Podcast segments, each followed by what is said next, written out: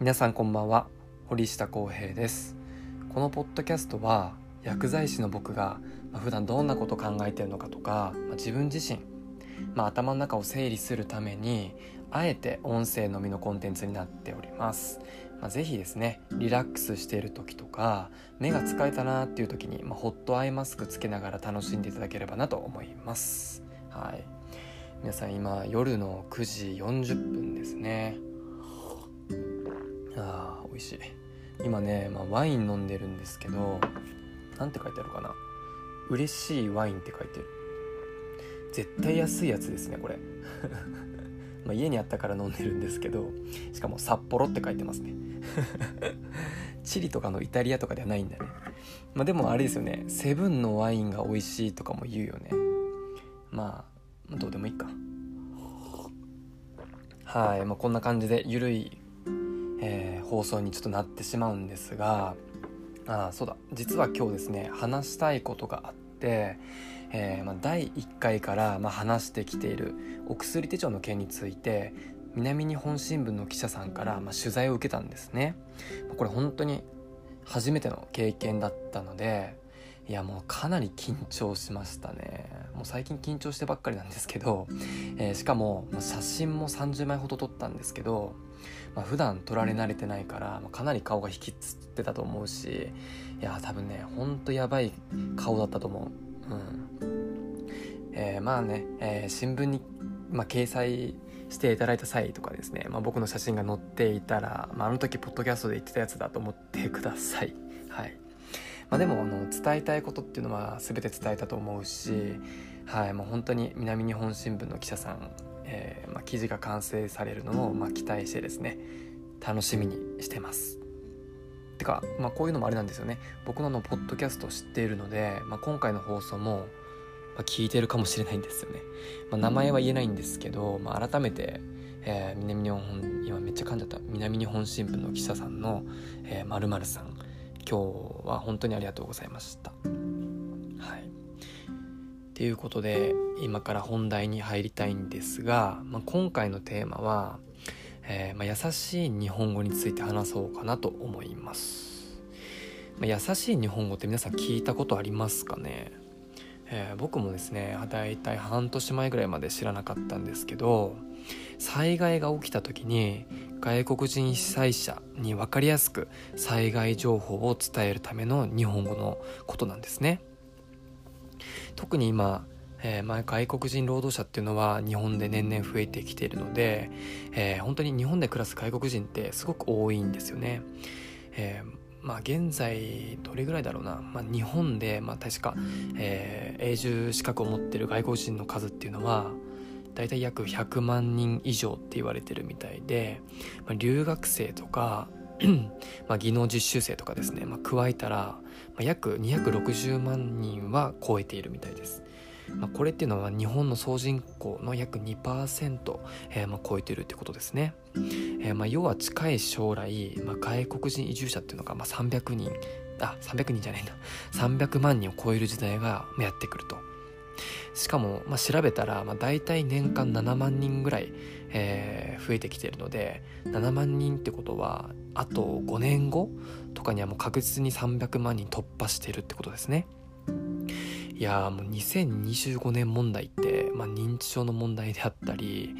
いやもういろいろありますよね。ほんと大変だ。しかもなんか日本って、まあ、外国人移住者の受け入れに関して世界よんいみたいなんですよね。まあ、いちいはなんかドイツとかでにいはアメリカみたいな感じなんですけど、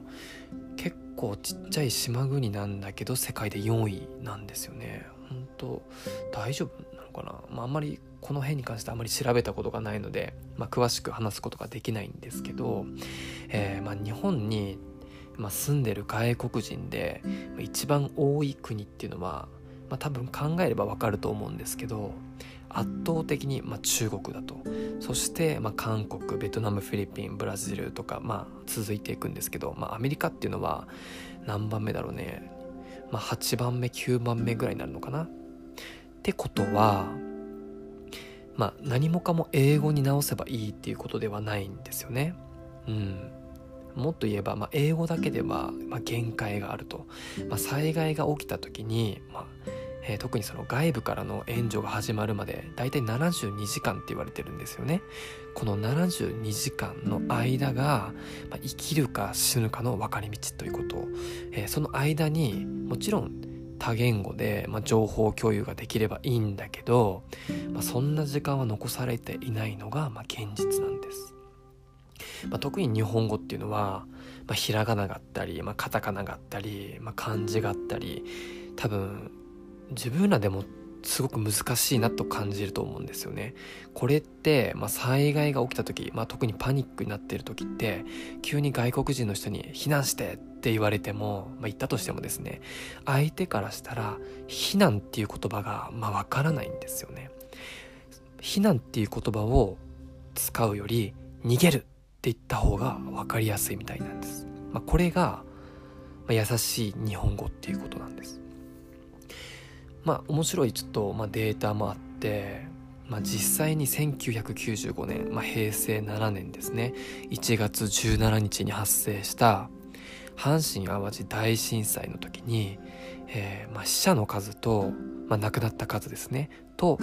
えー、負傷者怪我をされた方、えー、日本と海外の方を比べた時に約にばいほど外国人の方が多かったんですよね。いや、これを知った時って本当にびっくりしました。まあ、要はなんだろうな、うーん、まあ、災害が起きた時、えー、災害時の外国人っていうのは特に情報弱者になりやすいっていうことなんです。まあ、もちろん今は、まあ、スマホが進んでいるので、えーまあ、昔と比べて、まあ、情報共有がしやすいと思うんですけど、えーまあ、通信障害が起きた時どうするのかっていう話になるんですね。なので、まあ、必ずしも安心ではないと思うんです、はい。えしかも、まあ、今年、まあ、オリンピックもあるし、まあ、今後外国人移住者っていうのは増えてくるので、まあ、優しい日本語があるんだよっていうことを知ってほしい、えー、その最初の知るきっかけになってくればなと思ってで、まあ、今回クラウドファンディングで作るお薬手帳の内容に加えています。まあ、初めはですね、本当にいろんな情報をなんだろう入れる予定だったっていうか、まあ、掲載してたんですけど、なのでやっていくうちに何を伝えたいのかもなんか自分で分からなくなってきてしまって、本当いろんな、えーまあ、たくさん悩んだ結果、まあ、現在の内容だけにしました。まあ、これって本当にイラストに関しても同じことが言えて、えーまあ、最初は本当に全く違うイラストだったんだよね。なんだよねって今めっちゃタメ語になったんだけど最初と本当に全く違うイラストだったんですね。まあ、けど、まあ、プロジェクトをまあ進行する中で、なんだろう、お薬手帳の歴史から、まあ、本質から学んでいって、自分自身が何を伝えたいのかとか、まあ、いろんなことを考えた結果、まあ、あのイラストレーターの兄貴とまあ相談をして、まあ、打ち合わせを繰り返して、まあ、現在今回のにしゅるいのイラストになったんです。いや、もう本当に大変でしたね。まあ、これは本当に裏話になるんですけど、まあ、ただ、まあ、イラストに関してはあまり詳しく説明するつもりもなくて、まあ、アートっていうのはまあ人それぞれ感じ方があるので、まあ、自由に感じていただければなと思います。で、最後にですね、まあ、これだけ伝えたいのが、まあ、イラストを見て、まあ、感じるなんだろうな、まあ、直感的な、まあ、デザインだったり、まあ、お薬手帳を作るきっかけだったり目的を含めた物語のデザイン、そして、えーまあ、このふたつがですね、まあ、重なって全国どこにもないお薬手帳を作るといった、えー、驚きのデザイン、このみっつの、まあ、デザインってものがものづくりに関してすごく重要であると、本当に今回のクラウドファンディングをして僕自身感じてましたね。えー、まあまあ急にですね、今デザインって言葉が出てきて少しちょっとびっくりしたと思うんですけど、まあ、しかもちょっと話のテーマからずれてしまうので、まあ、今後ですね、またこのデザインについてとか、まあ、アートとデザインって何が違うのとかについてもですね、話しても面白いかなと思っておりますので、えー、まあ今後ですね、話せればいいなと思っております。はい、ということでね、えー、お薬手帳に関する放送を、えー、今回含めて、まあ、さんかいしてきたんですけど、本当に最初歴史から、えー、クラウドファンディングをした理由、そして実際のお薬手帳の中身、まあえー、優しい日本語ですね、えーまあ、その中で、まあ、説明が分かりにくいこともあったかもしれないんですけど、まあ、本当に最後まで聞いてくれてありがとうございました。